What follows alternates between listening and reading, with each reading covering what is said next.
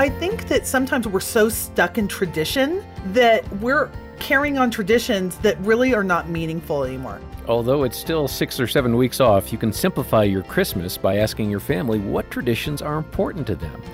This is Focus on the Family Minute, and here's Kathi Lipp. I remember we had this beautiful advent calendar, and every year, and I would wrap up these little tiny ornaments that my kids were then to hang on the tree. Well, one year, I think Justin was probably nine. I said, Justin, you're the first one to open the Advent present. And he said, Wait, is there money in there? and I said, No. Tide had turned. The tide had turned.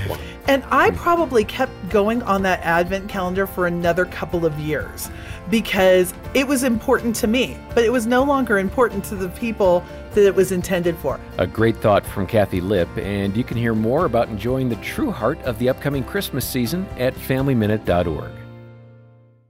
Hey, everybody, here the latest episode of my podcast, Refocus with Jim Daly.